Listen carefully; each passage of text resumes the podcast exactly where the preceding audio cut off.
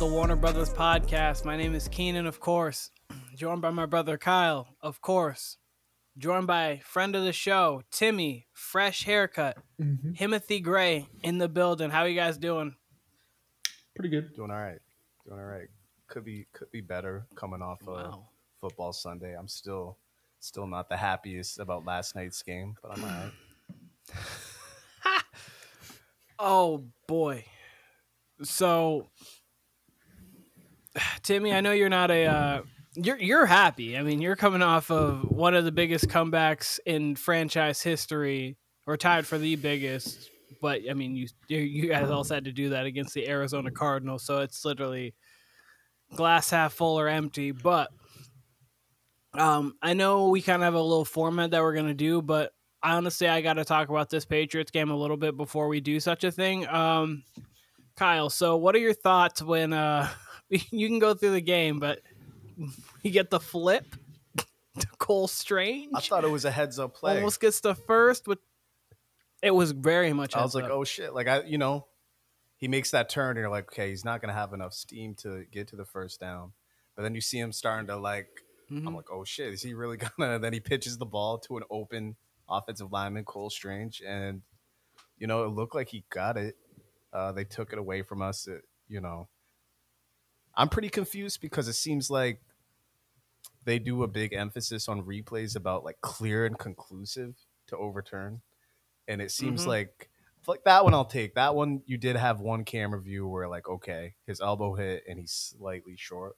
But that Rhamondre one earlier in the game where he's like laying over the first down marker, and then they go to the replay and they're like, yeah, they're like, oh, you can see a shot right here of the football, and you can't because there's like fucking a million bodies. I'm like, and then they turn it, turn it, turn it around, overturn it. I'm like, all right, like I feel like this is just all the good luck we accumulated through the Brady years. Like we're just getting it in waves every year because it seems like the last three years that's been the case on any iffy challenge, any review. Like, oh, we'll just throw it against the Pats. Like, fuck them. They've got all these years of success. They don't need it anymore. Because that Rhamondre one, I'll take the Cole Strange one. Whatever. That was close. It's a tough call. No one wants to lose like that. But that Rhamondre one, like he was laying over the first down line in a pivotal point in the game. And they're Yeah. like, yeah, look, you can see a shot of a football here. I couldn't see it at home. I don't know if y'all could. Maybe it was just me, but I don't know. So, but weird no, game. I don't. That one Weird game like. overall. Miami's the better team. Miami looks really good. Props to Miami. Um, and I thought, you know, They they thought the Patriots battled. I mean, they took away Tyreek, they took away Waddle, they took away the deep ball. They Yep. allowed that one big run by Mostert, but uh, you know, is what it is. You know, take a week two loss, but again, that's why that week one loss was so important. Like they should have took advantage of the Eagles' mistakes. Then this loss doesn't matter as much. But you know, a lot of game left. I do like what I see out of Mac. Not so much as far as the turnovers, as far as the team goes. You know, turnovers and penalties. That I don't like to see, but Yeah, there is weirdly a lot to like. I mean, if you listen to just Pat's fans today, you'd swear we got blown out 38 to nothing. But, you know, it's really not all that bad. But I would have rather came away with a win, and it feels like two winnable games. of course. So, yeah, I could be happier. So, Timmy, as a non-Patriots fan and a non-really Dolphins fan, you like Tua, but objective fan, what did you think about the game, and how do you feel about uh, the Patriots? The Patriots are actually surprising me this year. Mac Jones, I thought he was dog water, thought he just wouldn't be that guy. He looked pretty damn good against the Eagles, and I think he looked pretty solid last night, too. Um, I really wanted them to give the Cole Strange a first down because it was like so close. And from the first view, it was like, yeah, he's there. He's right over the line. And then they give you that other shot, and it's like, okay, they could take this away. They could have just given it to him and been like, it wasn't super clear and conclusive, and then it would have been a great ending to the game. They got what 20 seconds to try and get a touchdown. Um, Yep. So I really wanted them to give it to him, um, but I like the Dolphins. I like the Patriots are definitely surprising me though. Um, I'm definitely. I don't think necessarily they're a five win team anymore. um, I still don't think I'd say they're like a ten win team or even like a 500 team, but like they're impressing me. Okay. See, Keem, bef- Okay. Before you go, I, like just gotta say, like, Tim was just like three thousand more times positive than anybody on Patriots Twitter. Like, again, you would have swore we lost how the Jets lost last two weeks. Like, that's how Patriots fans are, Yeah. and blame it on Mac too. And like, like I agree one hundred percent with Tim. I'm very impressed with how Mac has looked these first two weeks. But again, you ask Mhm. Patriots Twitter, Mac's the reason we lost, which I don't necessarily agree with that. Get them out of there. Let's rebuild all that stuff. Pretty much. yeah. I just with Twitter, I just take it for a grain of salt. Half those people literally don't even watch the games. Literally. They just see the the the book the box score and they're like, ah, it wasn't good enough. But like they have no idea. They were in that game the whole game. Um, but yeah, I would say week one, Mac played B plus to A minus football. I think the the pick in the beginning wasn't great, but after that, I think he was playing close to A football. So I would give him probably a B plus because that pick six can't happen. Um, that was it was. I mean, obviously hit the receiver's hands, but the ball was thrown behind him. It should have a better pass probably doesn't lead to that. And I would give him B minus ish for last night. I mean, 231, one touchdown, one pick. That's not bad by any means, obviously, but probably B minus. So I would average him out to about a B this year. So, I mean, a B 85, I'm going to, I'll definitely take that. I mean, obviously it's not a 99, but he's been playing better than someone like Joe Burrow. Would I ever take Joe Burrow? I'd take Joe Burrow 100 times out of 100 over Mac Jones, obviously but this year he has played better than Mac Jones. I mean, played better than Joe Burrow. As Mac Jones has played better than Joe Burrow. Mac Jones, really, you can make the argument, honestly, played just as good as Patrick Mahomes if you break down the stats and everything, if you're just going off of statistics. So, Mac Jones hasn't been a bad quarterback by any means this year. This Patriots team is exactly what I thought it was going to be so far. In every single game, comes down to the end. We'll see if Mac's able to make plays. In both games, he didn't make the wrong play. He had to get it out. Gesicki, he had to give his receiver a chance. Gesicki just couldn't get the, flipped it over. Um, obviously, I think that I would have kept it just because I don't feel like it was conclusive. You could if one angle says yes, one other says no. It's not conclusive, so I would have kept it. But um, and then obviously week one, beautiful throw, 13 ish yards on the sideline. The rece- uh, rookie receiver just can't drag his foot. So, like, those are, that's an elite throw. Like, that throw is much harder than people give it credit for. So, I think Max played well. This defense has played very well. Held a f- high flying Eagles team to only 25. And then, hell, and, and really, not even really uh, 18 Yeah, really 18 because obviously the pick six, and then held a Dolphins team who can get you high 30s, held them pretty much in check. Um, talk we'll talk about the Dolphins, I'm sure later, but the Patriots, I'm it's exactly how I thought it was going to be. So I'm optimistic, but then again we're 0 2. But then again, I'm not like the most mad at it because as Mac's been a B I think if we were to get a top two pick again, but like obviously it's they're they look too good now to even be in that conversation, but they are 0 and 2. So yeah. And then these have been against maybe the like top three team in the AFC and top three team in the NFC. So it's not like they have played against bad competition. They've played against two of the seven best teams in the league for sure. And they've stood toe to toe with them. So future looks, and then this week we'll talk about that later in the week. But oh boy, Zach Wilson, Kyle's guy, oh, Zach. buddy, we got Kyle's guy. Um, I mean, look, Not not to be mistaken for a look, I guard. wanna wait. Who? What point guard? Kyle. I said Kyle's guy, not to be mistaken for a point guard. Kyle oh, guy. got you, got But you, go on. got you. Um, Yeah. I mean, like I said, I'm not in the best of spirits because I really am still mad at last night's game. But you do raise a good point. We did lose to two contenders. Uh, I guess I can't really shit on Patriots Twitter that much because right after Mac threw that pick last night, I tweeted out Mac Wilson or Zach Jones. You know, so I guess I guess I can't really complain when I was like going OD over one pick in a game we were still very much in. That's But- fandom for you. Yeah, That's but fandom you know, for you. like you said, the silver lining is we do That's play Zachy. Wilson next week in all his all his might. Uh, he can't.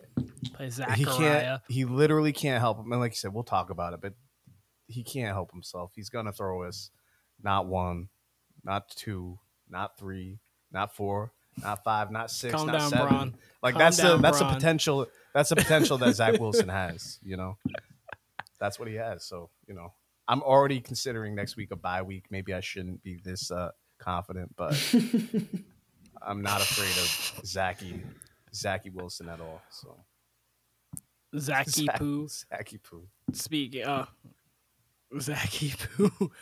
All right, so um broke down we have a little bit of a format that we're gonna go with. And so for this one, the three most impressive teams, what I'm thinking is we each get one. So I say Kyle says one, Timmy says one, I'll say one, just in case we do have the same team, we don't have to repeat that same team. So Timmy, uh first team that you think's the most impressive so far through these first two weeks. Um, I'm gonna go with one that I don't think you guys are gonna have. Um, I'm going with the Los Angeles Rams. Um, did not expect them to They're in win. honorable mention. Yeah, I didn't expect them to win Week One, um, and they hung in there with the with the 49ers this week. Um, just wasn't from what we saw last year. This was not the team I expected. Um, so pretty No. pretty surprised, especially two wide receivers that nobody even knew their names prior to fantasy football starting up this year. Um, and they both look pretty solid. 25 catches. Yeah, and they're about to get Cooper Kupp back in a couple weeks, so they could be even better here in just a couple weeks. So Yeah. I've been really surprised by them. Um, yeah, I didn't. I expected you guys not to have them, so that's the team I come out with. Yeah, um I they were an honorable mention. They weren't in my top 3, but they're a team that I had in the the realm of thought. They've been they've impressed me this year too. Uh Kyle. I would say cumulatively. I mean, I thought we were going by week two, so I didn't have the Rams on that. But cumulatively, absolutely, I think they're the most impressive team out of these Mhm. first two weeks. I mean, if you listen to the preseason pod, you know exactly what I thought about the Rams. I thought they'd be in tank mode, but Stafford's Yeah. looked great. Uh, Puka obviously has looked great, as well as Tutu Atwell. So I mean, Puka. you know, and their defense is performing. I mean, they were in that game with the Niners most of the way, and I think the Niners right now could make the case, and it's not really a case to be made because I think it's pretty obvious. They look like the best team in the league, either them or Dallas right now. Um, so yeah, Mhm. if you're a, almost at St. Louis, if you're a Los Angeles Rams fan, you got a lot to be excited about because they look like they're going to be right in the mix, especially as long as Stafford can stay healthy. He looks amazing. He really does. Yeah. Uh, did you want? Did you have a team that you wanted to stay at all, Kyle? Or I mean, a me team I'll throw out who impressed me yesterday in particular uh, would be the Atlanta Falcons, mainly because I mean, look, I was all in on the Packers this past week, pretty much up until Jordan Love. I don't know if you guys saw, it, but Jordan Love had a false start. Never seen a quarterback have a false start, and not that bad of a false start either.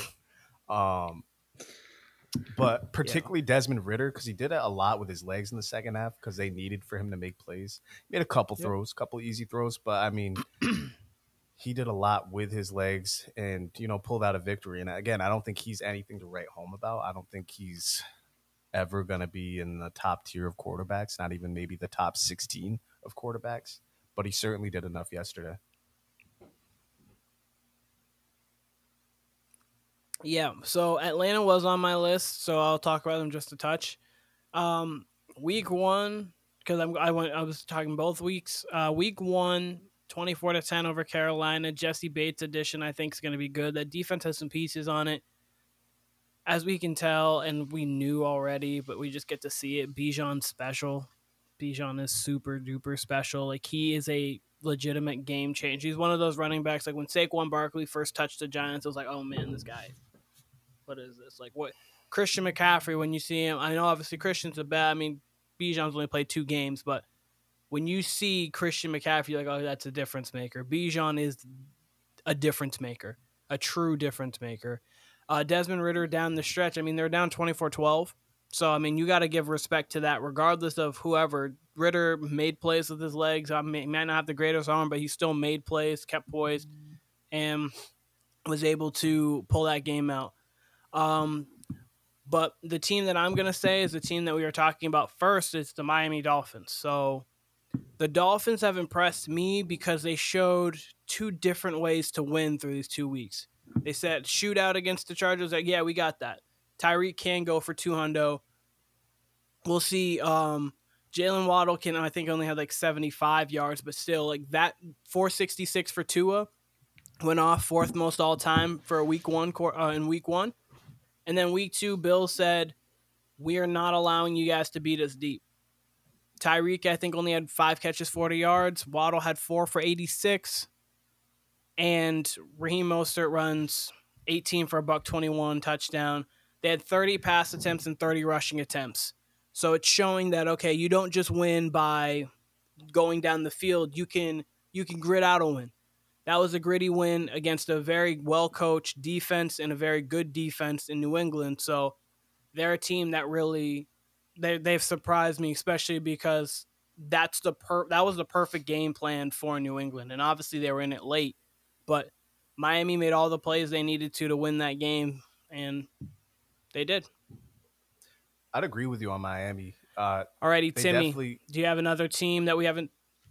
Oh, sorry, go on. Oh no, I was just gonna say I agree with you about Miami. They just looked very professional. You know, like everything was well ran last night. They looked, they yeah. had a plan, they executed. Uh, Tua's vastly improved. You know, I've I've took my shots at Tua, but he's he's definitely improved as a mm-hmm. quarterback without a doubt. And uh, he had such control of that game. Uh, he's just got much more pocket awareness and just has improved overall leaps and bounds. I believe. Yeah. I agree. Uh, Tua's definitely taking the right steps, and that's also why, on a different little side topic, why I don't like to jump on QBs too quickly because I mean you used to always get three years for QBs when they were when they were early on. You have to learn the speed of the game. Then you get accustomed to the offense, and then year three is really where you're like, okay, this guy's played two years now. He knows what the offseason is like. He knows what his teammates are like. Now let's see what he can be and can't be. So it's like it's hard sometimes when you're coming in from college and you're just jumped in jumping into grown men playing a sport when you're playing against kids, obviously in high and uh, college. You're playing against 19 to 21 year olds. Now you're playing against a 28, 29 year old knows knows how the game is, and it's a completely different game. But uh, Timmy, you're good to go with your second team if you have one that hasn't been spoken about. I do want to uh, say that my honorable mention is the Patriots, um, just because their offense has surprised me. I knew their defense would be good. Yep. They're very well coached defense, mm-hmm. but their offense didn't expect them to play that well against Philly, and I think they played a decent game last night. They definitely could have won that game for sure. Um, yep. I will say that I don't think the Dolphins are surprising me because I've been big on them all off season. Um, so I've been expecting this. Um, so it's not a yep. surprise. Um, but my next team, um, I'm going to say the Dallas Cowboys. I knew that their defense would be special, but I didn't think it would be that special. Um, I know they kind of had two of the more funny offenses to play against for weeks one and two here, but they are definitely looking like um, East Rutherford offenses. Yeah, yeah, kind of, kind of not the best start for both those offenses, but their defense has looked no. pretty solid. And then they played a good defense yesterday, and they looked like they were very comfortable running, throwing, everything. So, mm-hmm. um, all around, this team is a lot better than I really expected them to be. I totally still think that this season is going to crash and burn for them, and I don't know when it's going to happen, but um, it, that's what I'm saying. At some point. I love it. I love it. At some point, it might be week eight, it might be week fifteen. It's going down. Somebody is. It might be the could, divisional mm-hmm. round, but it's like something's gonna happen. No, I, I go on, go. get shut out in the Super Bowl oh or something. God. Like really, really. That would be that would be so like Dallas too. That would, that would, would oh, really be, that would be so Dallas. They get to the Super Bowl and like out of some weird thing, it's not the Chiefs, it's not the Dolphins. Like say it's the Jags. Yeah. Like the Jags just get hot at the right time. So a team where it's like rookie or I mean young team hasn't been to the moment before. You don't know how it's gonna be, and then Trevor Lawrence goes like thirty to five on him, 30 and just blows the doors off. And Mike is a non-factor. Diggs is getting burnt left and right.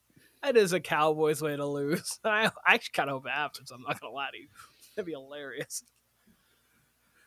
Oh man, uh, Kyle, do you have another team at all that you wanted to speak on? Yeah, yeah, yeah. So one of the other teams, two of my my second and my third team I'm most impressed with would be the Chiefs. I did not expect them to not only win yesterday, but win like I thought it was going to be a shootout if anything or maybe even the Jags pull away, but to win a defensive battle Mhm. like that and kind of a must win, not necessarily a one, but like that's someone who's not going to necessarily be a rival, but they're going to be right there the next few years, you know. Um so for them to stand up to Jacksonville at Jacksonville again, a defensive battle. Chris Jones looked good his first week back. I wasn't expecting that. And for them to gut it out like that shows you a lot in these first two weeks for me. Um, because they had every reason to go 0 2. Very well could have Yeah. gone 0 2. And they're sitting at 1 and 1. Excuse me. Yeah, definitely. The Chiefs have the Chiefs defense looks pretty good. They had a lot of young rookies last year. I think they started more rookies than any other team. I think it was four or five. So you get a lot of second year players who now have been there, done that, know how to play. Uh, they know the scheme and everything. So they're definitely looking better defensively because they did. Obviously, it was week one, but they did hold the Lions to 20 or 21. So you had a nice Lions offense to 21, who obviously last week showed or yesterday showed how potent their offense can be, even though they lost in overtime. And then you held a very good Jags team who put up 31 week one, and granted it was against the Colts, but still 31. Held them to nine. So definitely the Chiefs defense is showing they can be definitely formidable. And if that's the case, that means Mahomes doesn't have to be Superman. That's that's the most dangerous Chiefs team, I think. If you get a defense kind of can win you a game, Chiefs team, you know Mahomes can win you a game. So that that makes them even more scary if that's the case.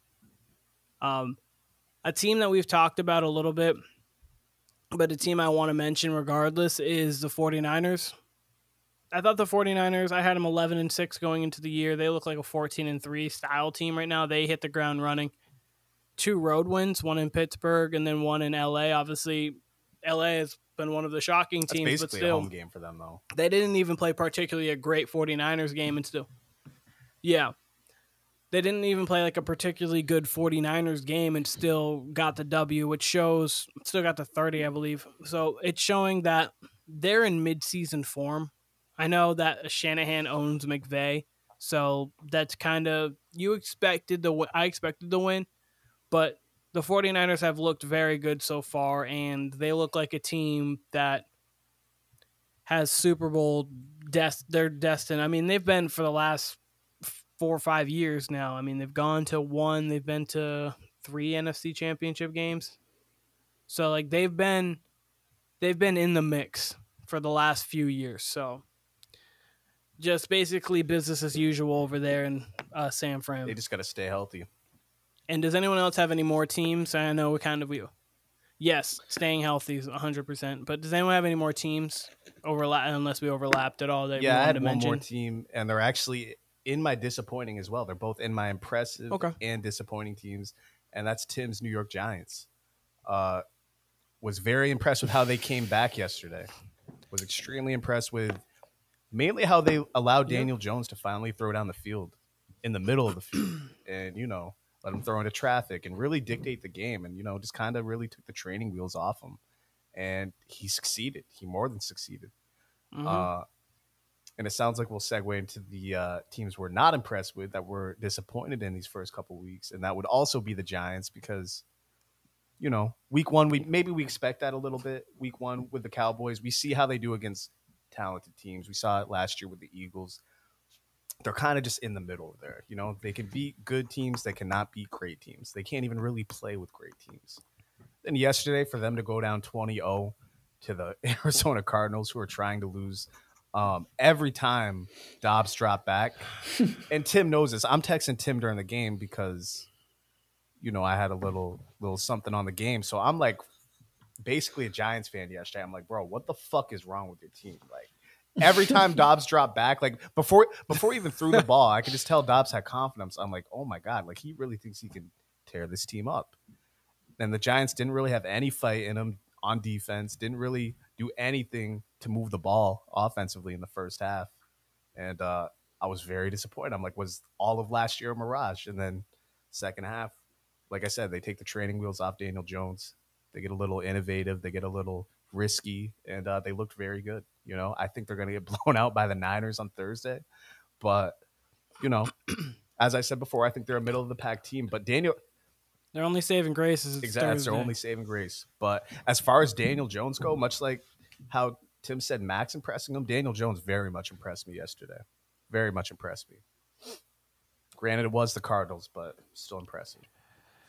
the first the first six quarters of the season they were down 60 to mm-hmm. 0 they won so good for them to have to have resilience and good on daniel jones and that offense to have resilience they were down 60 to 0 through the first six quarters of their season timmy i'm going to let you talk about your team Um, one thing you said second half is when that's when the offense really started kind of clicking, and that's when they made that big comeback. Um, supposedly, Brian De- Daboll took over play calling in the second half, and that Mm. might be a big reason and why they actually started succeeding. Um, he did not call plays against Dallas. Um, and then another thing, Daniel Jones, he's thrown three picks already, which is pretty close to the amount he threw last year. Um, two Yep. of them are not his fault. Saquon just threw the ball to the defenders on both of them. Well, they're tipped, but either way, those aren't really on him. He had one bad one against Dallas. I'll, I'll definitely give him the credit on that one. But um, yeah people were really quickly to just count him out, especially being down 60 to nothing in six quarters. Um, but I think this team is going to start turning here. They're still in my biggest disappointment teams right now. Like they're one of my three. I was going to bring them up. Um, their defense just doesn't look anywhere near good enough to even win a playoff game this year. So they definitely got to tighten that up. And then if the offense turns it around, maybe maybe they look a little bit better, win a few more games. We're one and one, so it's not the bad, worst thing. But we did get a win against probably the worst team in the NFL, and it took us four quarters all the way down to two minutes to do it. So yeah. So there weren't my disappointing teams because I didn't fully expect much out of them. I'm not gonna lie to you. Um, I expected more than sixty to nothing in the first six quarters, but I mean they ended up beating Arizona. A win is a win, so I'm gonna give them the fact that they're resilient, but they should never have been down that much. Um, first team that I'm gonna bring up real quick, the Chargers They're number one on Um, everyone's list too. that's a gotta have it game. Yeah, that's a gotta have it game. And it's not like you don't have the talent. You've got the defensive talent. You've got Derwin James. You've got Joey Bosa. You've got you've got Khalil Mack. You've got the talent defensively. Offensively, I know you're missing Austin Ekeler. You still got Keenan Allen who balled out. You still got Mike Williams. Still got Gerald Everett. Uh, Josh Kelley is not a bad backup back at all. You still got one of the top seven quarterbacks in the league in Justin Herbert there's there's at no position other than running back because Austin Ekeler was out that they were at a disadvantage. The Titans front maybe is a better run front, but like they're not a better pass rushing front. You've got to win that game. That game comes down to Brandon Staley versus Mike Vrabel. You've got one of the top six coaches in the league. You've got a not top six coach in the league. You've just got nah coach in the league. That's what it comes down to. Um, you've got to think that seat's got to be super warm. You're coming off of a season where you blew a huge lead. You allow Trevor Lawrence has five turnovers in the first half, and then they win. That that's a problem. Regardless of whoever you blame it on, that's a problem. And then you're coming into the season 0 2. Kellen Moore might have a head coaching job here within the next four weeks if this continues. Like this team, Kyle had winning the division. Kyle had this coach as his coach of the year by default, by the way. Not that he had really faith in him, but Kyle, Kyle has Kyle has said for years now that he has no faith in Brandon Staley, but legitimately by default had him. It still had him as coach of the year though. Still had this team twelve and five. Yeah. They, this can't happen. Yeah, If you're that team, you got to win that game. For sure. I mean, my logic with the Chargers being great this year was kind of the same logic as Tim had with the Cowboys being bad possibly this year. You know, like at some point all that talent's gonna average out and you you know, like if there was any year for them it would be this year where the Chiefs look good but not great. Uh, the Raiders same thing. They don't look anything but average and the Broncos we just don't know, right? And uh, so I'm figuring hey, maybe maybe this is the year. Uh, Keen, I actually think we almost you almost gave Herbert too much grace.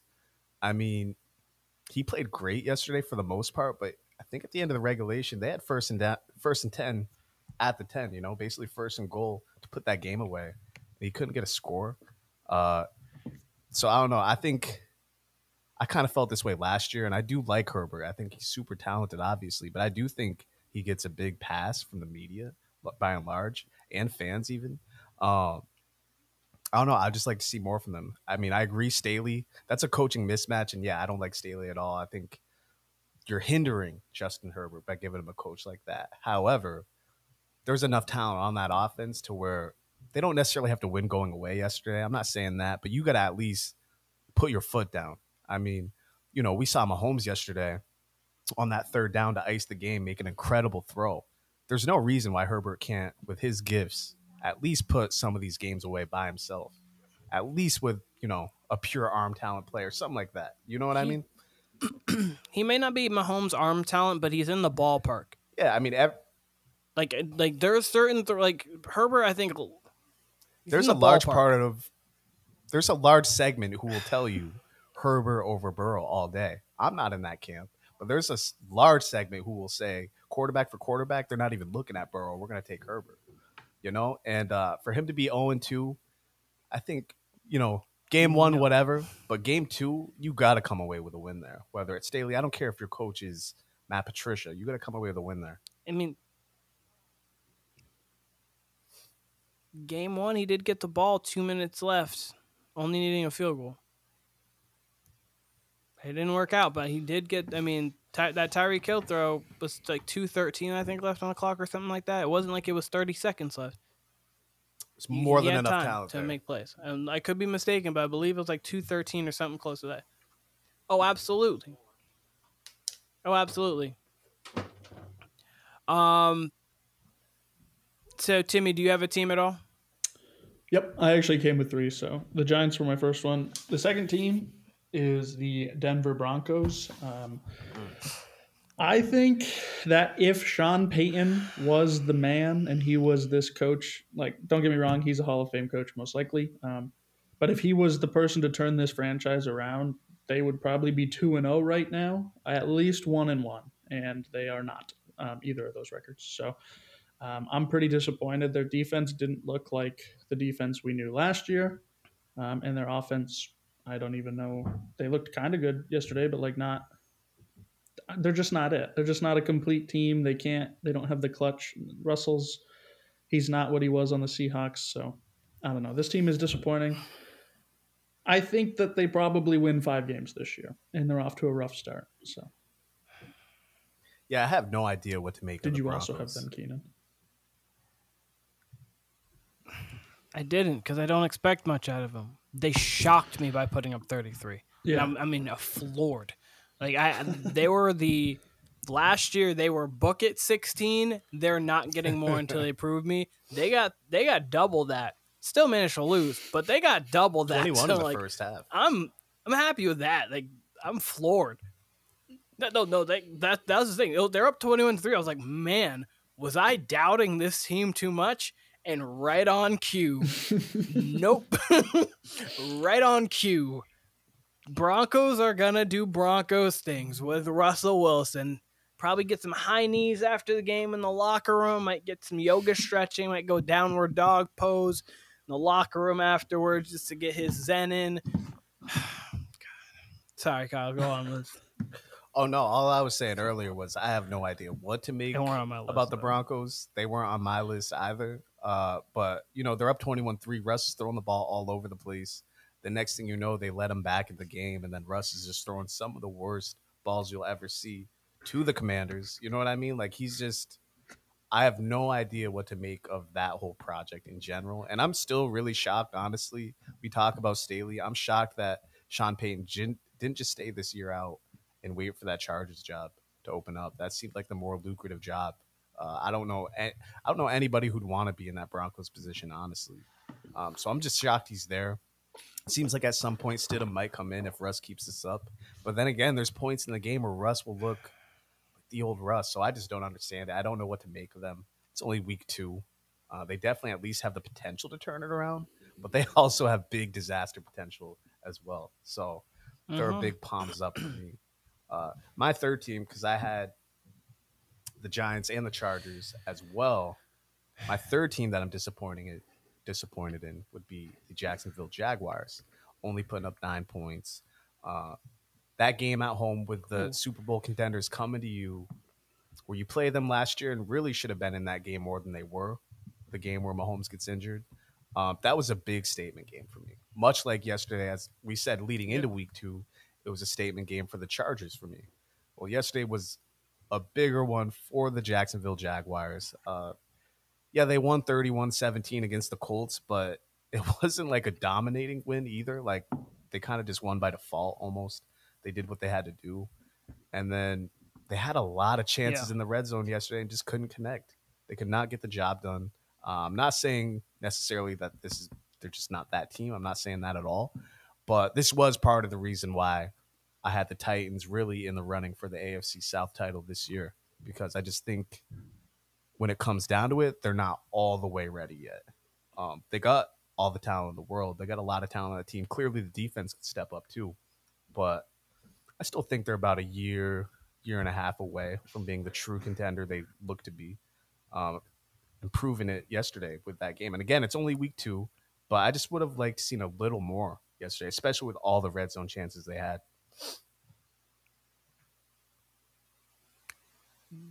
I think they were 0 and 6 in the red zone or something like that. Run like touchdowns. Like they were the Jaguars like this game is the most meaningful game out of their entire regular season unless they're playing for like a playoff spot or a division at the end of the season. Me reason being you have the team that beat you in the playoffs last year. You have regardless of what their record is, the class of the AFC and the class of the NFL. This is a statement game. They're coming to you, coming off of a loss. This is a statement game. Like when the Bengals beat the Chiefs, that was a statement game. Like obviously the division games, like the Chargers play them really hard. I mean, but that's that's a division game, so those are different. But if you want to be that team you need to beat that team or at least compete with that team at a level that looks worthy. Like we saw in the regular season, the Ravens, when Lamar on fourth down and like four, he ran for the first down. They beat the Chiefs. Then you see the Buffalo Bills, same thing. They've beaten the Chiefs and like in the regular season in close games, they've played with them. Obviously, in the playoffs, the Ravens have never gotten there. The Bills lost to the uh, Chiefs twice, once in the AFC Championship game, once in the divisional round in OT. But that's just a game that you've got to at least you've got to fight. And even though the game was 17 to 9, it just didn't look like the Jags woke up for it. So, that was a, I they weren't on my disappointing list, but they were that was a disappointing performance to me. You lose 35 to 31, even like 24 to 21, but you guys are playing back and forth, it's just good football and the Chiefs show to be a little bit better. That's fine, but nine when your offense is your strong suit, that, that, that can't get it done. Team for me, I'll throw out there my guy Joe, Joey B and the Bengals. They obviously they're 0 2. They started 0 2 last year, ended 12 and 4, went to the AFC Championship game. Clearly, lost 23-20. But and week one last year, Joey B was two touchdowns to four picks against the Steelers. Wasn't good at all, and then he turned it around for the rest of the season. This year, he was 14 to 31 for 82 yards. Yesterday, I think it was two mid 200s and then two touchdowns and a pick. He looked like Joey B a little bit in the fourth quarter when he was orchestrating drives, but other than that, that's pretty much the only 15 minutes I've seen Joe Burrow. He's came up hobbling, so that calf might actually be more of an issue. He might be not planning well, but regardless, as I've always said, if he's playing, I can't. I'm not going to give him a pass. Like if he's that hurt, then he's got to be sitting down. But if he's playing on the field, I've got to grade him as he's playing on the field, and he has been subpar. His he's been off with Chase, which is weird.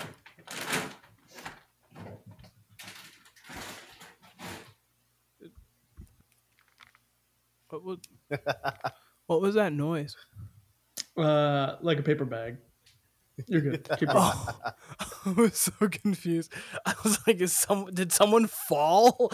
is everything good?" All right, but yeah, no, the his he's been off with Chase, which I don't think has happened ever. like you're not even in college, so that's been a little weird too. T, they finally got Tee Higgins the ball. Like he finally like, hey, like Ja'Marr Chase is going to be seeing double or tough man. Let's go throw it to the other guy. He's pretty good too.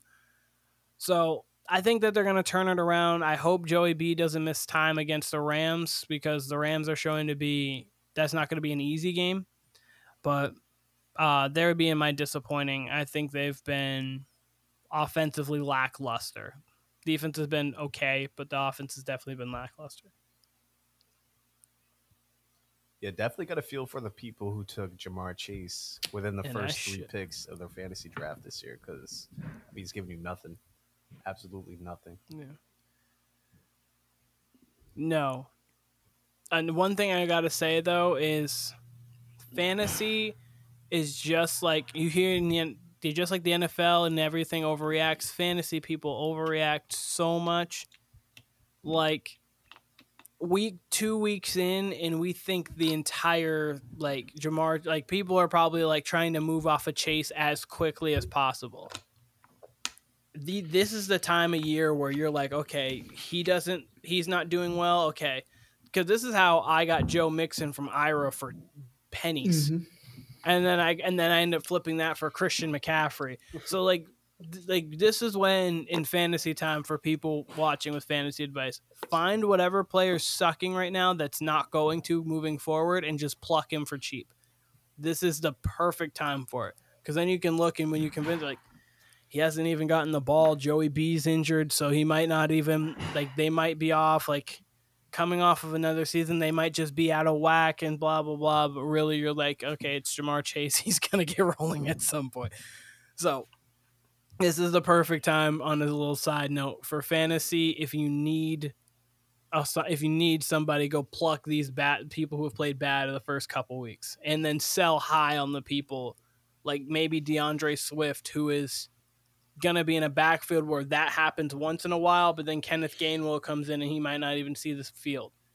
Sell high on him after that game because he's I don't think that happens every week. But sidetrack.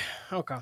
Um, if you guys don't have any more disappointing teams, any takeaways that you have, uh, Timmy, you're good to go. But I also have the Bengals on my list. Uh, they were my third team. Um, you talk Yep. about the Giants playing bad football for six quarters. The Bengals have been playing some pretty bad football for the first six quarters.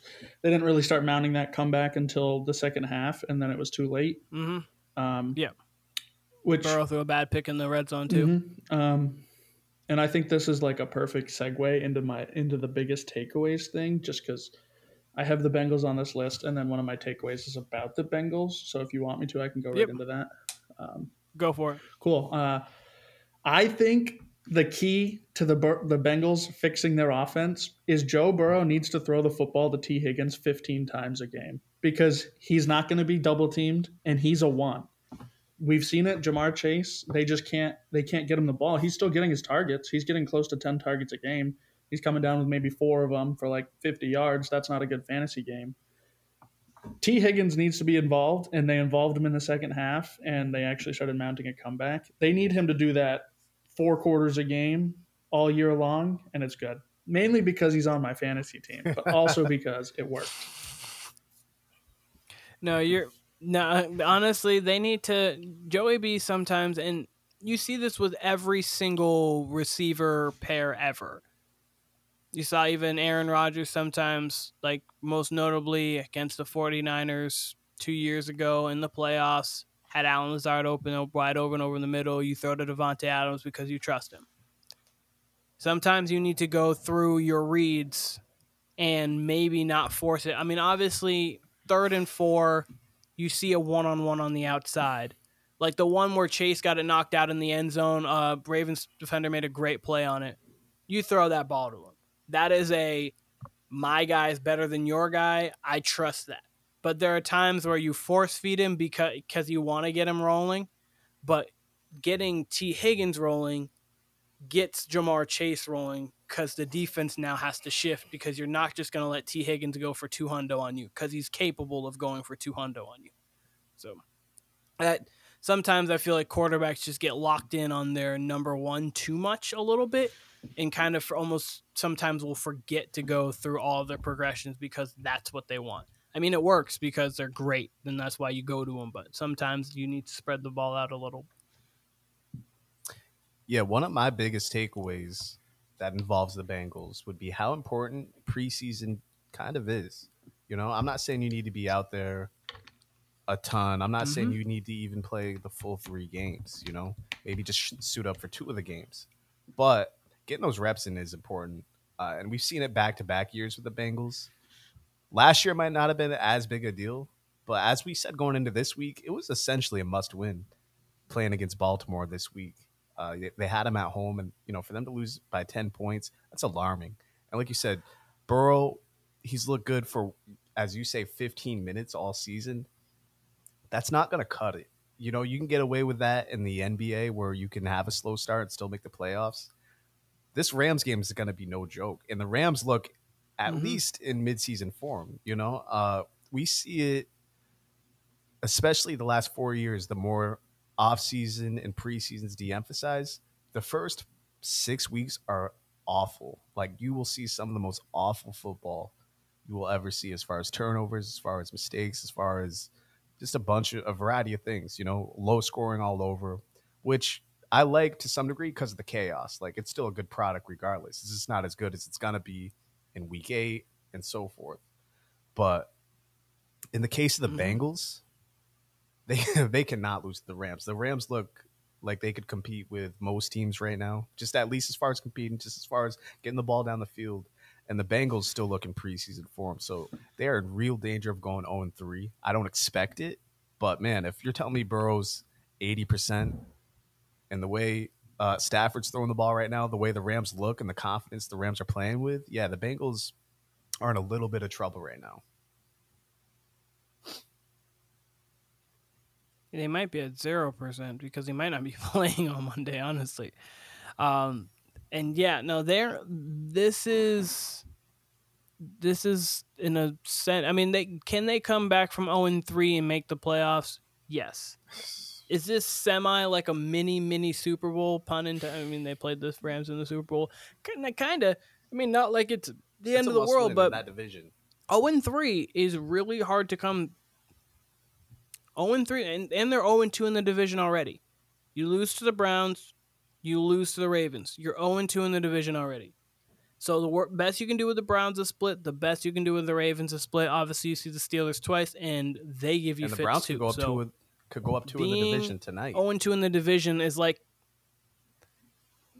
yeah, yes, that is a game that's going to be very interesting. They could go up, they could easily go up and tonight. So the definitely the Bengals have to be on high alert right now. They need them to win on Monday night. I think they'll get it, but it's not going to be as I pre- preseason prediction. I was like, uh, yeah, they're going to beat the Rams. Now I'm like, eh. question for you though an injured. I mean, Aaron Donald's still Aaron. Aaron Donald's still a person. Yeah, what's you up? say you think they're going to get it. What reasons do you have that you think they're going to pull out that win?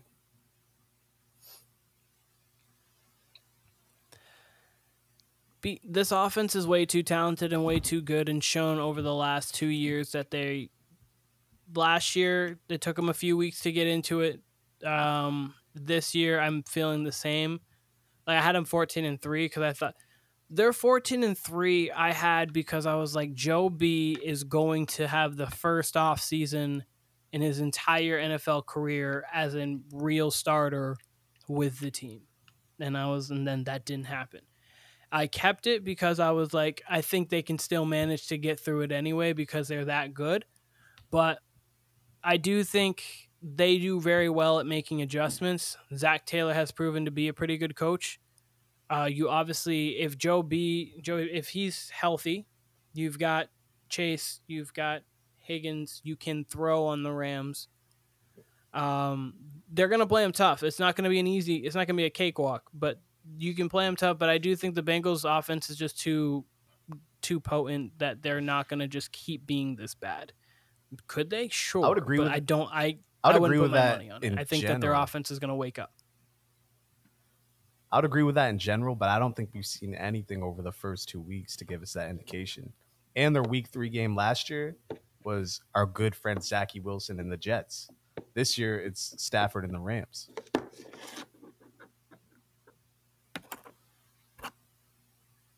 Yeah, no, there's definitely it's definitely a it's definitely something that you're gonna have to check into. I don't think it's gonna be a blowout by any means, but I do think this team is battle tested. They've been in big moments and big games before. They do rise to the occasion for big moments. So I think this is a big moment, it's a prime time game, and I feel like they're gonna get the job done.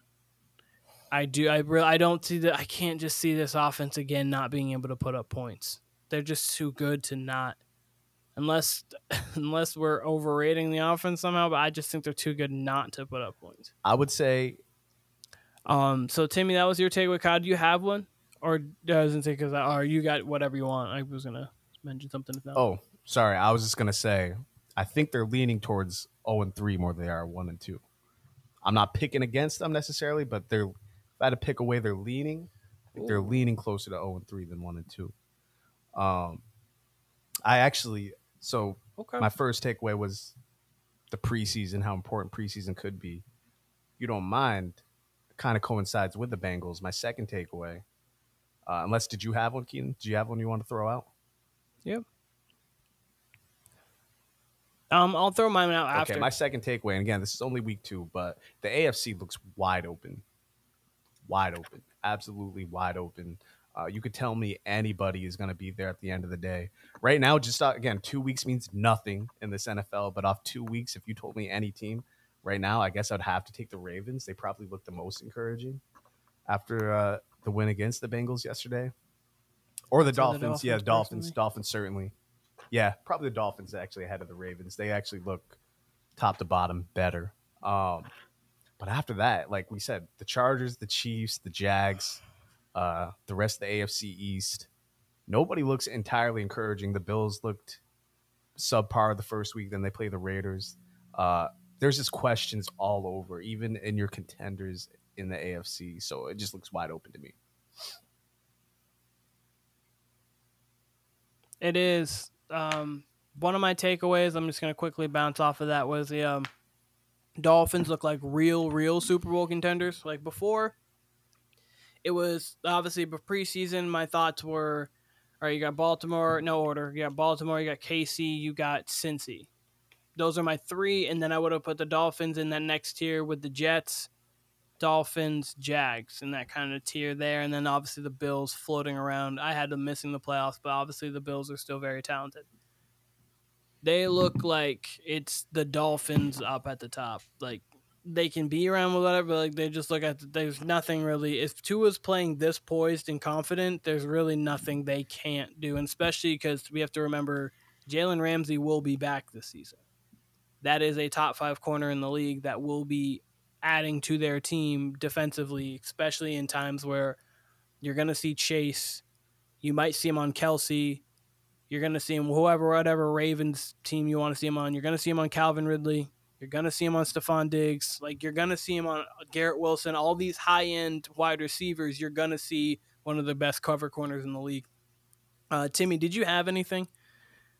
Uh, to add Wanna those ch- I wanna- things, no, I have like two other uh, takeaways, but Uh, you go on with your takeaways.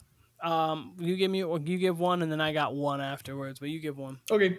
Um, I have another one that's team specific, but I'll I'll say my one that is not team specific. I don't think that there's any rookie QBs so far that are the dude.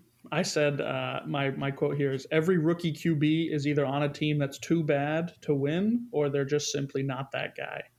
Um, I haven't seen enough from any of them to really say that they're like the winners, right? Whereas like I know Patrick wasn't a rookie when he started playing, but when he started playing, we saw that he was like the guy. Um, Oh yeah, the second he started playing. yeah. Um, so Deshaun. yeah, Deshaun exactly was a game changer. That team was bad, the bad defense with like only D Hop on the offense, and they went to the playoffs. So. Um, say even Joe Burrow when you're talking about that Mhm. too. But yeah, plenty of QBs definitely. come in, and in year one, they're able to really turn it around. And I know it's it's week two, but um, I just haven't seen anything from any of these QBs, these rookies at least, that uh, say that Mhm. they're they're the next group of guys. Um, and kind of piggybacking off of that, not a rookie, but guy in his first year, I think Jordan Love has played some pretty good football. He the thing with him is his completion percentage has been down, but he's also throwing to like not really many people because Christian Watson's been out these first two. He's throwing to Romeo Doubs, he's throwing to Luke Musgrave, he's throwing to Aaron Jones was out week two, so you didn't even have Aaron Jones out of the backfield. Uh, I can't think of Reed's first name, but he's got throwing to like it's just he's throwing to these guys who are lackluster, and he's got six touchdowns to zero picks. Like his completion percentage is only fifty six percent, which is not good. But I'll take six touchdowns to zero picks, especially with what he's been given so far. So Jordan Love actually has looked like somebody who can be a future. I mean, obviously we don't know where projection was, but definitely looks like a guy who could be a future quarterback for years to come on the same team. Maybe not a franchise guy at this point. We've only seen 120 minutes of him play, but in this season, but definitely a guy who you can see moving forward. Be like, okay, he can progress, kind of like maybe like Kirk Cousins is kind of that. Jared Goff. So so far, he could be better, but like how they're just guys who going into the year like, yeah, that's a starter. He can play the game. He can play football as a quarterback.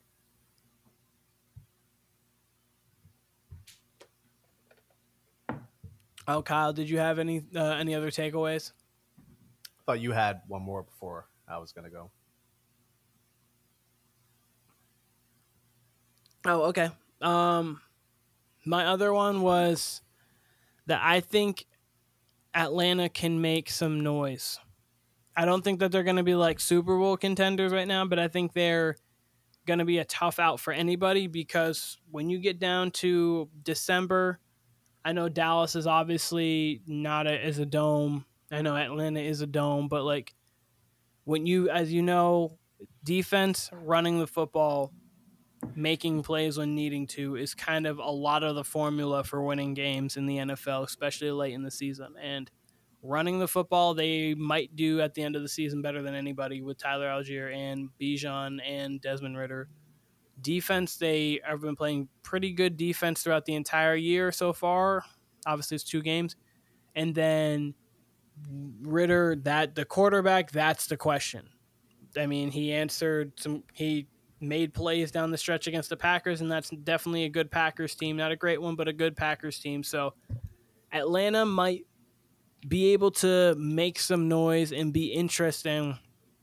We'll see who they play and how the matchups suit up, or and we'll see how, if Ridder can progress as a passer. Because if he can at least be Baker Mayfield ish style passer, then maybe they could do something. I don't see it. I don't see it with him. And that's saying a lot. I know. I know. I'm not, I'm not trying to make it sound like I'm just saying that's saying a lot, but if Ridder can progress, I think they could That was be kind of your preseason outlook on the Falcons, anyway, though, right? They kind of be in the mix. I didn't have them winning the division. I had them ma- I'm uh, missing the playoffs. I thought they could be interesting, but I I went from them being like they could be a fringe playoff contender to like they could get to like a divisional round. Like I just like they I just think their way of playing football right now is just a style that translates to wins and translates to uh, playoff success. Do- I mean, obviously they have to execute it, but that that style is ex- what what To me, they're like a more talented Giants, like of last year, like very run heavy. Don't try to make the quarterback do too much. Use the quarterback's legs, but I think I like the Falcons' defense and all around team better. Uh, Kyle Pitts will never be a person, evidently, according to them, um, and according to him. But uh, you know, I do, I do, I agree with you. I like their squad. I think they'll be in the mix, but I'm very interested to see what Ridder is down the stretch because they try not to make him do a lot at all, at all. hmm Oh yeah. It's I mean not the same kind of runner, but it's like really first year Lamar where you were like keep this game close throughout the entire thing. We run really well, we can play defense. If it gets out of hand, we'll see how it goes. Like first year Lamar, how it was like, if we just keep this thing close, we can play with about every team. But like, it's keeping this thing close if we can do that. Uh, Kyle, what's your biggest takeaway before we get into something new and interesting? Um, so my final takeaway, and it's nothing really groundbreaking, but we're basically gonna have two Yeah. NFC Championship games this year. Uh, the way it's gonna fall, you know, especially whether it's one or two, Philly, San Fran, uh, San Francisco, I should say, uh, whether it's Philly and San Francisco or Philly and Dallas or whoever the one and two is, someone's going to get the other in the divisional round, and that's essentially going to be back to back NFC Championship games for whoever makes it out of that gauntlet. Um, I cannot wait for it. That one seed. That one seed's very important. Um, Philly obviously doesn't. They look number three behind San Francisco and Dallas right now. However, much how you Yeah. feel about the Bengals, Keenan, I feel that way about the Eagles. That team just has too much talent at all levels for them to fade off, and they don't look good right now. But I think around midseason they'll start hitting their stride, and they'll continue to accumulate wins. And uh, yeah, it's going to be a three-headed monster with those three at the top of the NFC. Yep. And the difference between them and the Bengals, the Bengals are 0 and 2, they are 2 and 0. Correct. So they can be they're being not themselves and still winning games. That is the difference between them and that's why they can be scary because once they do find their stride, watch out. But okay, so if no one has anything else, I do want to jump into this little new thing that we're doing. So we're calling it right now real or fake. So what that basically what this is is I'm gonna provide a headline based upon these first two weeks. I'm gonna provide a statement and Kyle and Timmy and myself afterwards are gonna answer is this real or is this fake? So basically the statement could be like Steph Curry, the greatest shooter of all time. I would say real, Timmy, Kyle would say real, that's obvious, it's real or it could say Dennis Rodman could average 20 in a game. That's fake. Kyle would say that's fake. Timmy could say that's fake. Whatever. But that's just easy things that are not arguable. So the first one that I'm going to bring up right now is Brock Purdy can enter the top 10 quarterback conversation by the end of the season. Or is it real or is that fake? Timmy or Kyle, whatever one wants to start. Like, Tim, I'll let you go first. I'm gonna say that that's fake. I think top ten. Yeah, I think top ten is a little too high. Um, I don't. I, I, I- I think he, he's more of a product of the offense. So uh, I'm not saying he's Mhm. the talented guy that can get into the top ten. Um, so I'm going to say Okay. fake. Okay. Uh, Kyle, your thoughts? I think in theory that's real.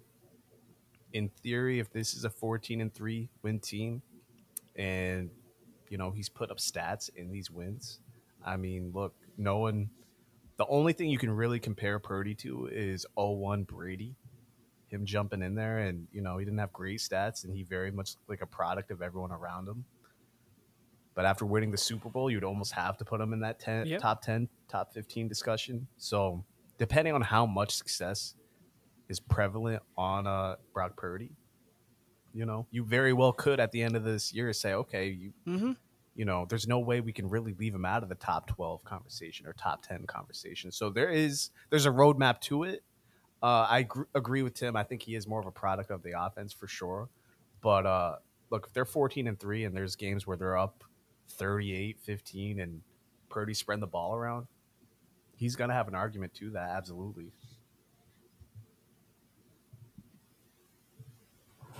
So I am I agree with Kyle. I think it's real. And why I think it's real is so far in his career he's 15 touchdowns to 4 picks, 106 quarterback rating. Uh, that is a product of the system, but again, CJ Beathard could not be that product. Jimmy G uh, last year was, but even up to that point, Jimmy G hadn't always been that. So you still have to execute and you still have to make the throws, you still have to make the reads, and you still have to do all that stuff. So right now, you've got Mahomes, you've got Burrow, you've got Allen, you've got Hurts, you've got Lamar, you've got Herbert, you've got Lawrence. That's seven. Then Aaron Rodgers, I'm going to take out of that because I don't know. I mean, I think he's going to play another game in the NFL, He's allegedly but with his injury, obviously he's going to be out for a season. And what Aaron he's Rodgers? allegedly coming back in January, December, January. What's up? Allegedly, I don't. Okay, I don't see we'll it see. happening, but I mean, they're not. The Jets. The We'll Jets aren't going to be playing in January, but supposedly he's going to be ready by Christmas time. I'll believe that shit when I see it. Yeah, I'll believe that when I see it too, and we'll see. Okay. Anyways, regardless, I'm going to set him aside right now because he is injured. Obviously, he wants to come back. He wants to show them. So that's seven. Eight would be Dak Prescott. Nine would be Tua right now. Um, I had Kyler Murray at ten. Um, until he plays another game, we're just gonna set him aside because um, he's playing Call of Duty right now. So that's nine. Then ten, you would have probably Matt Stafford. Maybe not in that order. Maybe you have whatever, but Matt Stafford. So, do I think that Purdy can be in the Dak Prescott, Tua, and Matt Stafford conversation by the end of the year? I do. You have divisional round. You have even go, them going to Dallas. Say they go to Dallas and they win again, and Purdy outplays Dak. They get to the Super Bowl. They win a Super Bowl. That's very on the table. I do think Brock Purdy could enter that top 10 conversation because of his team success and him making plays down the stretch. I mean, they they were make they were making plays last year. He played really well in the playoffs when he was healthy. So that that one I do agree with. Timmy says fake. Me and Kyle Yes. both say real. Um, Timmy, did you write any down at all? If or Kyle did you? Sorry, go on. No, I did not. Uh, I was gonna say though, at some point, it's gonna be, you know, Brock Purdy's gonna need to make throws that make or break their season. So we'll find out. Uh, he's gonna, you know, so long all of them Yep. stay healthy, he's gonna be absolutely in position to tell us whether he's at least a franchise guy or not, you know, or at least you know for the foreseeable future, the Niners quarterback, which they've Mhm. already made that bet, but we'll find out very soon with Purdy down the stretch here. Yeah, absolutely. Uh, Timmy, did you write any down, or did you? Well, if you didn't, I have the other ones. I did not. I was told I just need Okay. the answer. So Okay, no, I was just making sure. I just wanted to. So that's that. Um. All right, real or fake? Tyreek Hill is the best receiver of this generation. What's the generation? This generation would be probably going back to twenty. The last, sorry, last ten years, we'll say. Well, just to make it more concrete. So, because that takes out Calvin Johnson, that really your guys would be Antonio Brown. Uh, it's the end of Larry Fitzgerald, so you don't even really have peak Larry Fitzgerald in that in that uh, frame. So it'd be him, it'd be Antonio Brown, it'd be DeAndre Hopkins, it'd be Julio Jones, be Tyreek Hill. Obviously, Justin Jefferson hasn't done enough yet, and that would probably be that would be your crop of guys. Do you think Tyreek Hill is the best receiver, or I'll say generation, but last like 10, 11 That's years? tough to say because Calvin Johnson has played within the last 10 years. Uh, if we're speaking specifically to like the last, Yeah, I if mean, we want to but- say the last five years and going forward, like, and really the conversation would be him and Justin Jefferson. Yeah, I'm gonna take Tyreek over Justin Jefferson. Uh, Keen, we used to have this debate back in the day between Fitzgerald and Calvin Johnson, whereas like Calvin Johnson was the game breaker, but I always felt that Fitzgerald was the better overall receiver, just as far as route running, his hands, all that. But obviously, Calvin Johnson was the more gifted guy. That's kind of the case with this Justin Jefferson Tyreek debate. Um, Tyreek is absolutely the game breaker. Justin Jefferson's the most complete receiver. Just you know, whether it's hands, whether it's route running, whether anything, it's probably Justin Jefferson. But Tyreek Hill, no one can do what he did in Week One, going for over 200 and just breaking the game open. Um, he's got to me, it's Tyreek Hill and Randy Moss as the best deep threats I've ever seen. Um, so yeah, Tyreek just has another dimension to him. Bullet Bob Hayes, Or Bullet Bob Hayes. Steve Large. Uh, but I would say I would I'm sorry. You didn't see Bullet Bob Hayes in your day, Kyle? You're not old enough? I would say uh, I would I would give that nod to Tyreek though. I would give it ever so slightly, like a 0.5 nod to Tyreek. Yes, I would. Okay, so we'll we'll take it we'll take it more like 2016 just to make it even easier. 2016 moving forward just to make it like kind of more concrete in the sense of you don't have like the tail end of Calvin Johnson, the tail end of Larry Fitzgerald and guys like that. AJ Green. Yeah, so more so like 2016 and on. So you got D Hop, you do have Antonio Brown, you've got Julio. and then obviously Julio, and then you're going into these crops of guys right now. My take on that, it was tough when you said last 10 years. Um, Yeah. I think definitely last five years, 100%. Just because we saw him succeed in Kansas City really well, and then honestly, he's been a little bit better fantasy wise, at least this with the with the Dolphins now. He's just been this this game breaker. And to what Kyle said, he's literally a game breaker. If you don't guard him, the game is over because he is going to go for 203 touchdowns on you. So there's not a lot of other wide receivers you can say that. Um, and even with Tua, you can double team him all you want. He's fast. He's going to take the top off you. So he's going to get beyond you. Um, so I would say definitely for the last five years. Yeah, for the last five years, I think that the body of work has to be there. So I would say it's real over the last five years. I was trying to, oh, some of the guys, I was trying to compare him to, and I was like, is he, would I say he's better than, like, career, like overall, would I say he's better than DeAndre Hopkins? I was thinking, I was like, I think probably yeah. Even though D Hop didn't have great quarterbacks, was still putting up stats. Antonio Brown, I was like, we forget that five year stretch that Antonio Brown had from 14 to 18 was was nuts. He was, but then obviously, speaking of nuts, that's what he went. He just went crazy and became irrelevant because, like, he was easily on his way to being Hall of Fame ready. Like, it was just on Still that. is. Like, he had a Jerry Rice Still five is. year AB stretch will still be a Hall of Famer. four time All Pro over that stretch. I don't know about that. He was he was absolutely at the top. I think he'll probably make the If they- Hall of Fame. absolutely, absolutely. He had enough years there of. Oh, being well, at the I top mean, he his was game. like, yeah. No, I'm just saying you can. pl- It's not like it was. I a- think he has enough All Pros, Pro Bowls to get him there. he had a half decade at least where he was at the top of his game. no, It, it has nothing to.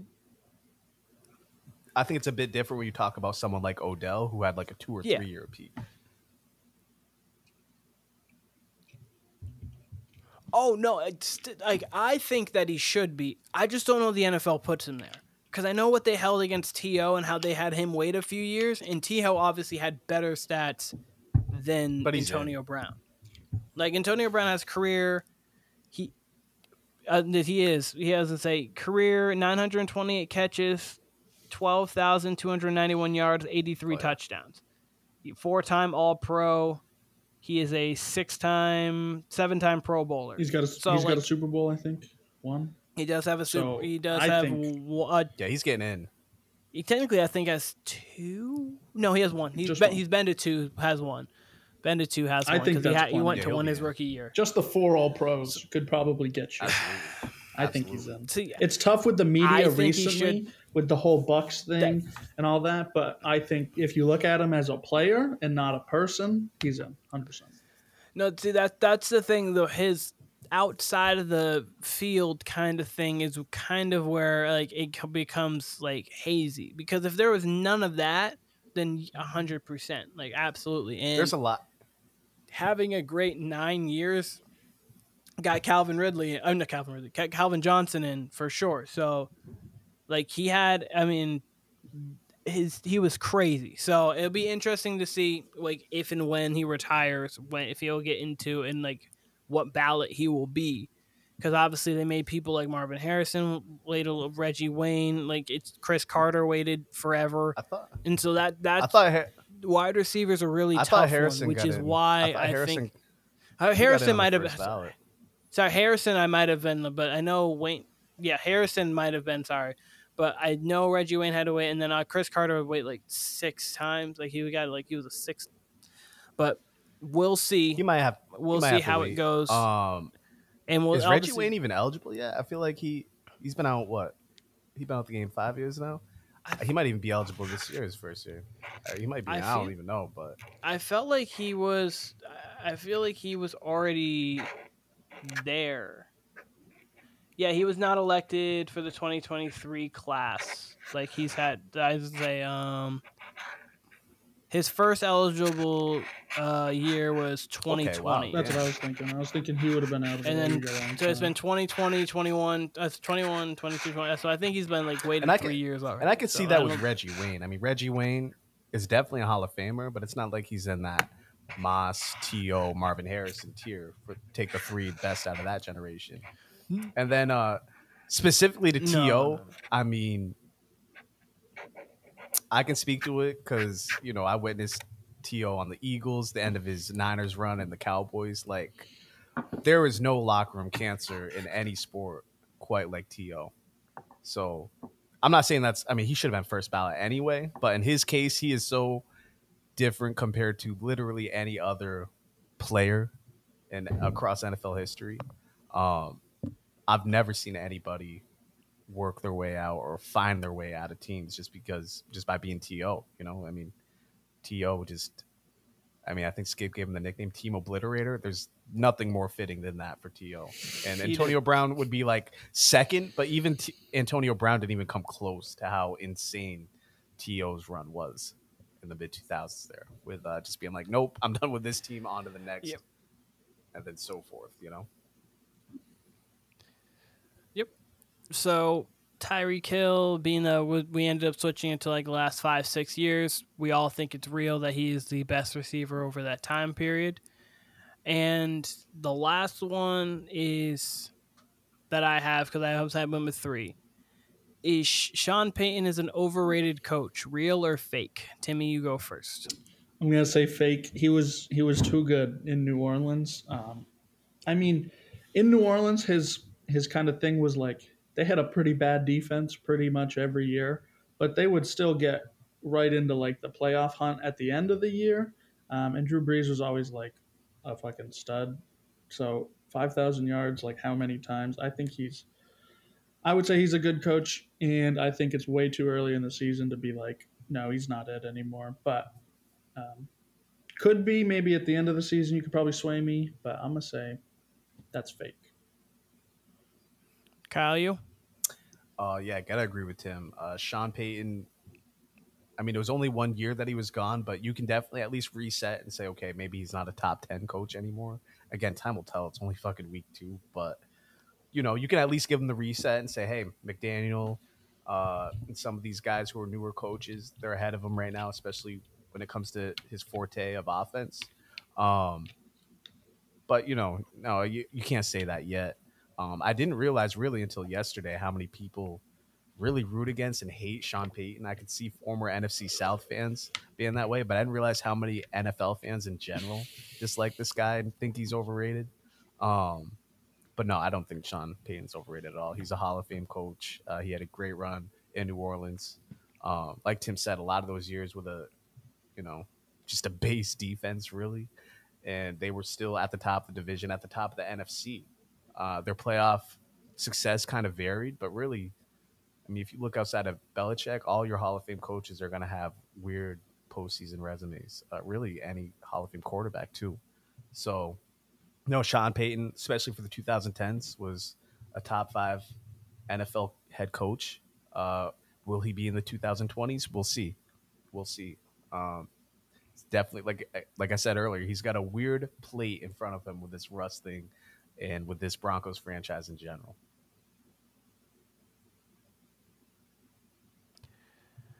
So I don't think he's I don't think he's overrated in the sense of like he's a very good coach or anything like that.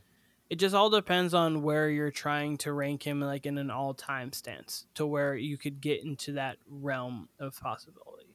Like I think like he, career 9 and 8 um in the playoffs like 63% win percentage in the regular season. He obviously had one been to one, won a Super Bowl, so that's up that's going to be etched in stone forever on his resume. But So I don't think he is overrated. I brought that up because I know a lot of people feel as such. Like you, as Kyle alluded to, like a lot of people really question that. You know the rate, like the um the Saints had their three year stretch of being seven and nine, seven and nine, seven and nine. Their defense was bad, but their offense was still that was still that good. And if your offense is that good, you should be able to win games. Kind of like people get into like those kind of things and how much playoff success has he really had. Um, when you go on, like obviously some big losses. Obviously, some of them the Nickell Robey-Coleman. There, you have the Minnesota Miracle. That's that's another tough one. They lost to Kirk Cousins in overtime, I think, as well. So um, so it's definitely been like an up and down playoff run for him, but I don't think he's an overrated coach per se. It just all depends on where you try to start like ranking him. Yeah. Like obviously there's Bill and Andy of like our uh, like our football lifetime that are the two best, and then after that, he's probably in the he's in that Pete Carroll, Mike Tomlin, him, like I wouldn't say like Bill Parcells and people like that are my time, so I can put them in that conversation there. There's probably a couple others that I'm forgetting. Tony Dungy was pretty good. Um, Tom Coughlin is another one that was good there. John Harbaugh. Um, so definitely he's in like that kind of conversation with those other ones as well. All of them one or two times Super Bowl champions, been pretty good in the regular season, had some playoff wins Yeah. and losses. So you put him there in that class, then I think you're not overrating. Yeah, Payton's upper echelon. He's a Hall of Fame coach. Again, it's really hard to evaluate and rank coaches like that, um, because postseason success is so all Yeah. over the place. Again, for most coaches who are not named Belichick, I mean, you mentioned Yeah. Andy Reid, who has always been known as his offensive guru, and he was their generation before Sean Payton. He was coaching at the end of the '90s and the early 2000s. Was his big run with the Eagles and Sean Payton comes in and wins a Yep. ring before him. So Sean Payton supplants him as the number one offensive guy in the league. And then, you know, here way late in his career, Andy Reid has Yep. revival with Mahomes. So, you know, in Sean Payton's case, you know, if he coaches another five years here and, you know, only makes the playoffs twice or something like that, and they're down and out, you can say, okay, maybe the game passed him by, but he'll forever be a legend, you know, and he was in this position with the Broncos and in a bidding process with whoever else because he's Sean Payton. So, I mean, regardless, he's always going to have that legendary rep. And again, I mean, there was this for a lot of the 2010s and you know the end of the 2000s, the Saints were right there all the time. You know, it was them duking it out with the Packers, the Cowboys when they were there, the Niners. So I mean, they were always right there. But you also got to look at it. There was a lot of good teams in that NFC during that time too. You mentioned Pete Carroll and the Seahawks, the Niners Yeah. with uh, Jim Harbaugh there for a little bit. There was a lot of good teams that they had to duke it out with. Um, so yeah, they often had to go through a murderer's row Yep. at times, and you know he even had Brees there in the NFC Championship game when Brees had no arm left. So I mean he he's got some credence to his name for sure. Yeah, I, I definitely agree with that. Um, and for the real or fake, so we all think it's fake that Sean Payton is an overrated coach. Um, I don't have any more. Uh, do you guys, Timmy? Do you have any uh, other words? I know there's football on right now. Three three Panthers and Six- Saints. Six speaking three. of, or six three As now. Saints just kicked As one. we speak, just kicked one, so six six three. Um, the game looks boring, Which is um, but good. the other game looks Good. which is exactly what Timmy needs fantasy wise. The other game though that's coming on is going to be looking is very interesting. Mm-hmm. I think between the Browns and the Steelers that's about to kick off here in the next five minutes.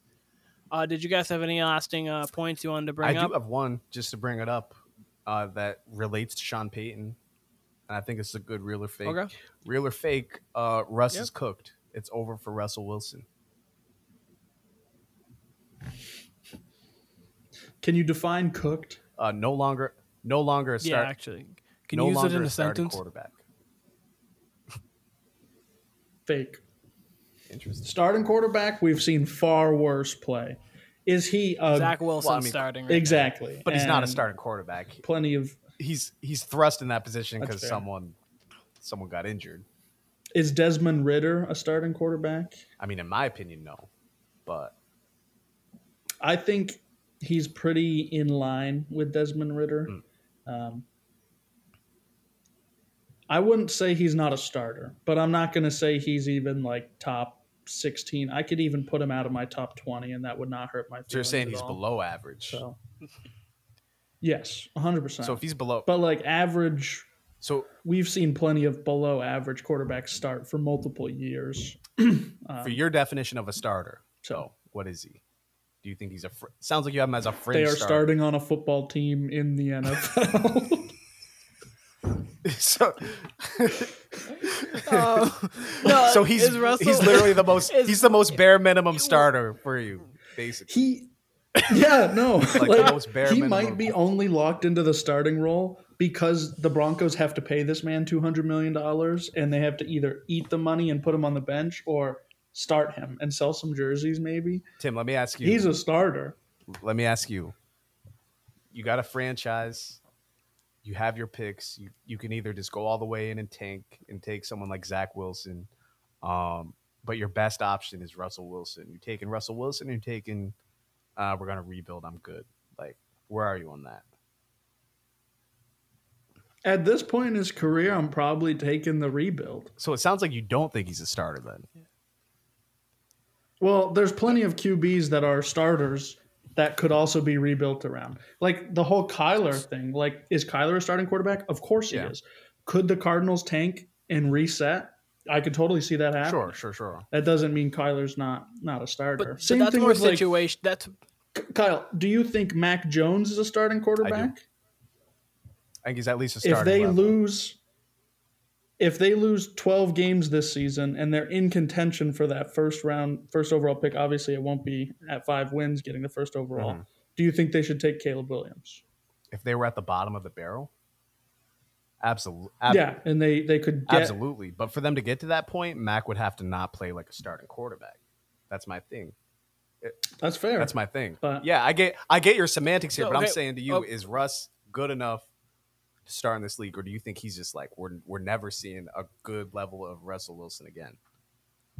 It sounds like you're saying both. I don't yes think we're going to see no. a great level. Okay, Yeah, I don't think we're going to see a great level of of Russ, but I think we're going to see like the moderate, a game manager potentially. Like Let- hell, Matt Ryan was even a starter in the NFL for the last like three years of his. let me ask you this so. because you brought up Mac Jones, and I think Mac Jones is playing good enough right now. Do you think Russell Wilson's is better or worse than Mac Jones today?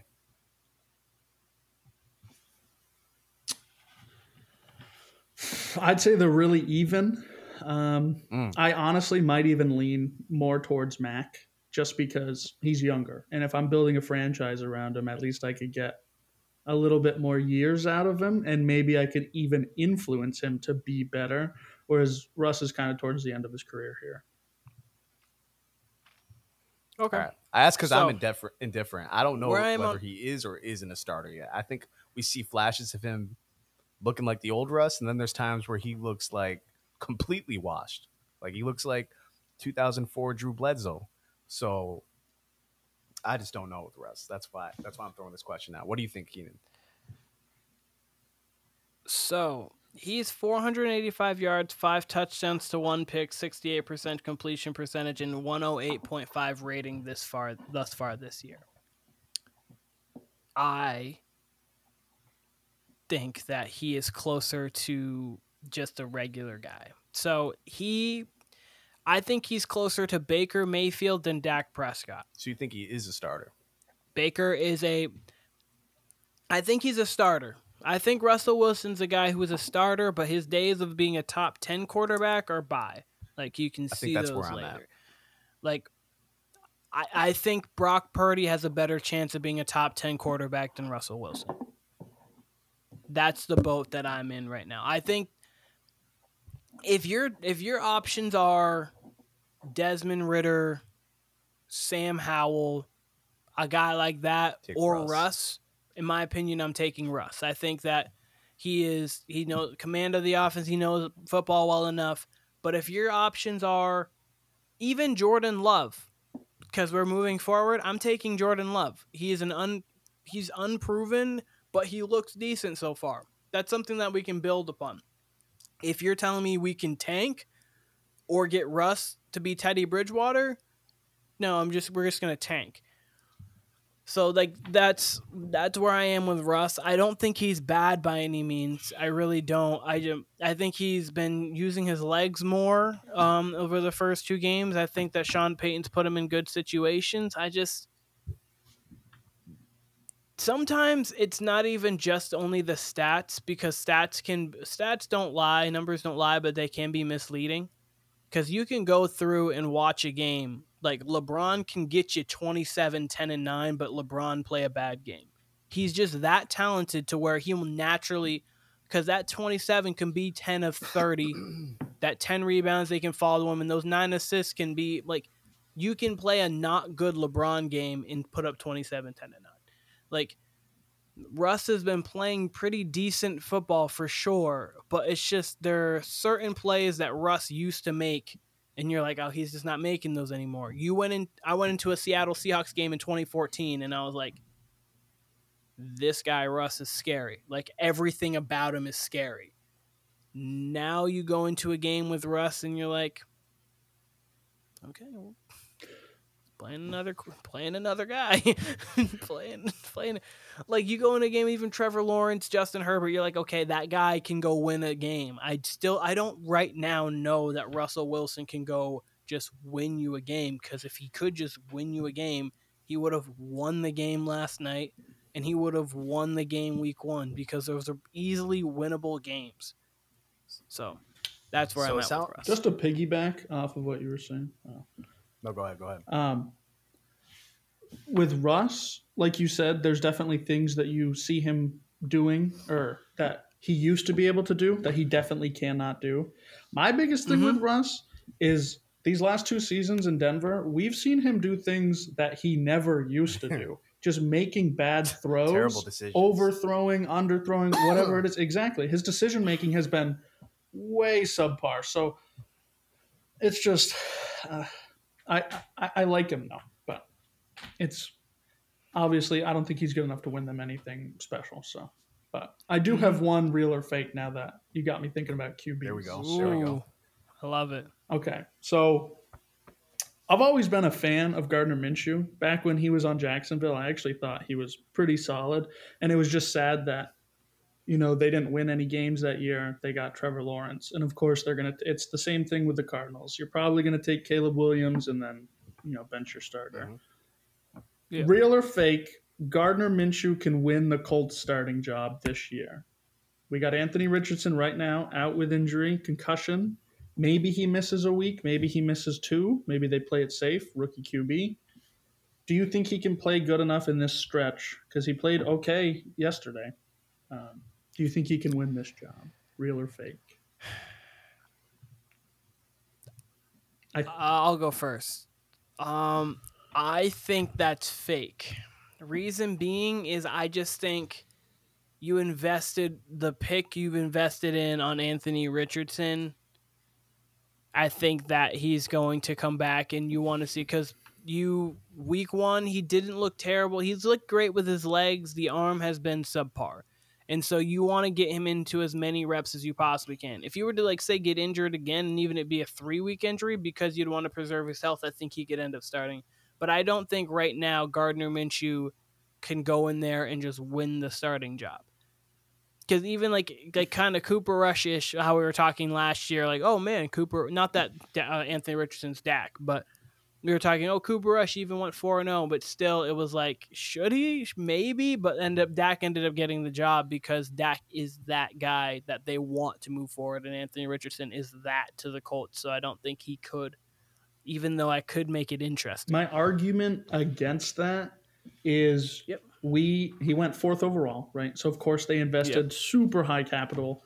Um, we just saw the 49ers trade a bunch of picks to invest in a quarterback. I think one spot higher than that, and they ditched him after one year of injury because they found uh, the Mister Irrelevant to replace him.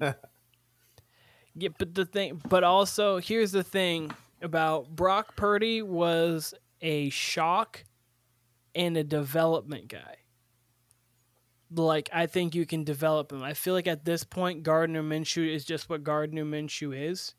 Like, could he become? I mean, could he have like a Geno resurgence where Geno became from a nobody to a somebody again after being a somebody? I mean, it's possible. Nick Foles has done it. Like, uh, there's been quarterbacks who have done that in the past. I mean, Baker's almost in that kind of right now. He was obviously he was somebody, then he went down to being not great, and then last year with the Ram proved himself enough to get a starting job and has the Bucs at two and zero. Oh. So could it be possible? Sure. Would I bet on it? No. Do I think he can win? I think it's fake. But Kyle, you're, um, I have two answers to that. I think it's both real and fake. Uh, I actually like you, Tim. I've always thought Minshew was at least like a starter level quarterback. Like above average backup quarterback. Um, so mm-hmm. technically, mm-hmm. yes, I think he could play well enough to replace Anthony Richardson. I just don't think the Colts will ever give him that chance. Um, I actually think he's a better quarterback than Anthony Richardson right now, but it wouldn't even matter because the Colts are just going to insert Anthony Richardson and give him every chance to succeed. Um, he would have to be absolutely atrocious for them to remove him from the lineup if it was an injury. Um, so, yeah, I think it's real that he has the ability to replace Anthony Richardson. I think it's fake that he'll ever get that chance. Um, that does touch on a topic though that fascinates me. I don't understand how, why, and how so many teams have such an inept backup quarterback.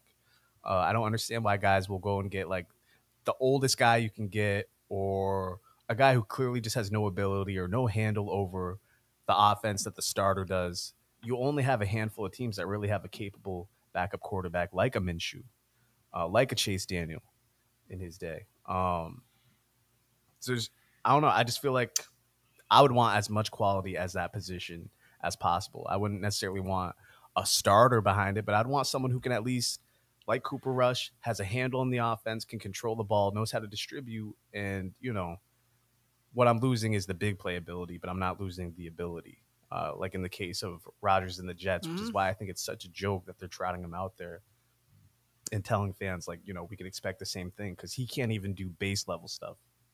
Zach Wilson. So, yeah, that's one of my pet peeves about the NFL.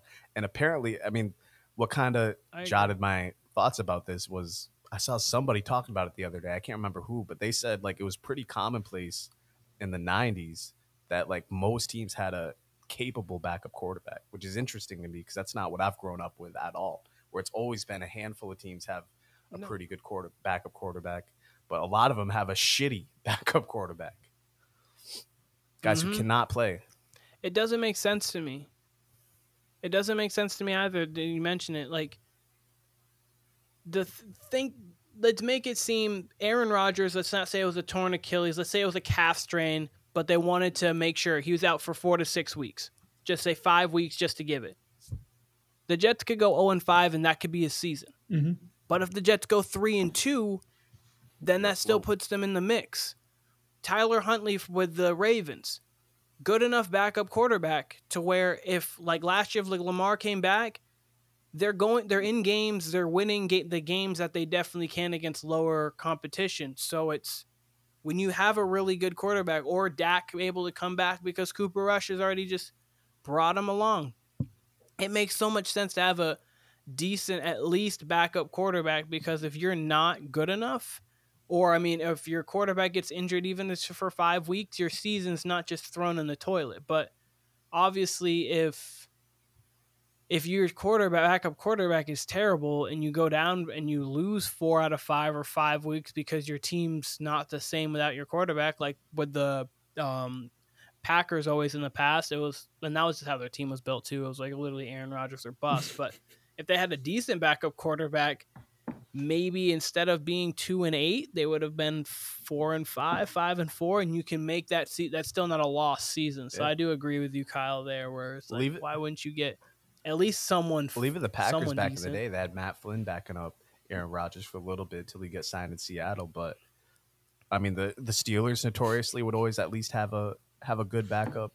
Um, like why? Like I don't understand why a team wouldn't have Jameis or even like a Cam Newton as your backup. You can't tell me these guys can't perform better than like these guys who like like a Zach Wilson who literally can't do anything. Obviously, Cap- Kaepernick. I mean, obviously he's blackballed, so that's a completely different situation. But yeah, but yeah, I mean, yeah, I was gonna say it's different, but like but even like Vince Young, him. Vince Young was a capable starter, and then like I don't even think he had an instant off the field. But once they were done with him, they were done with him.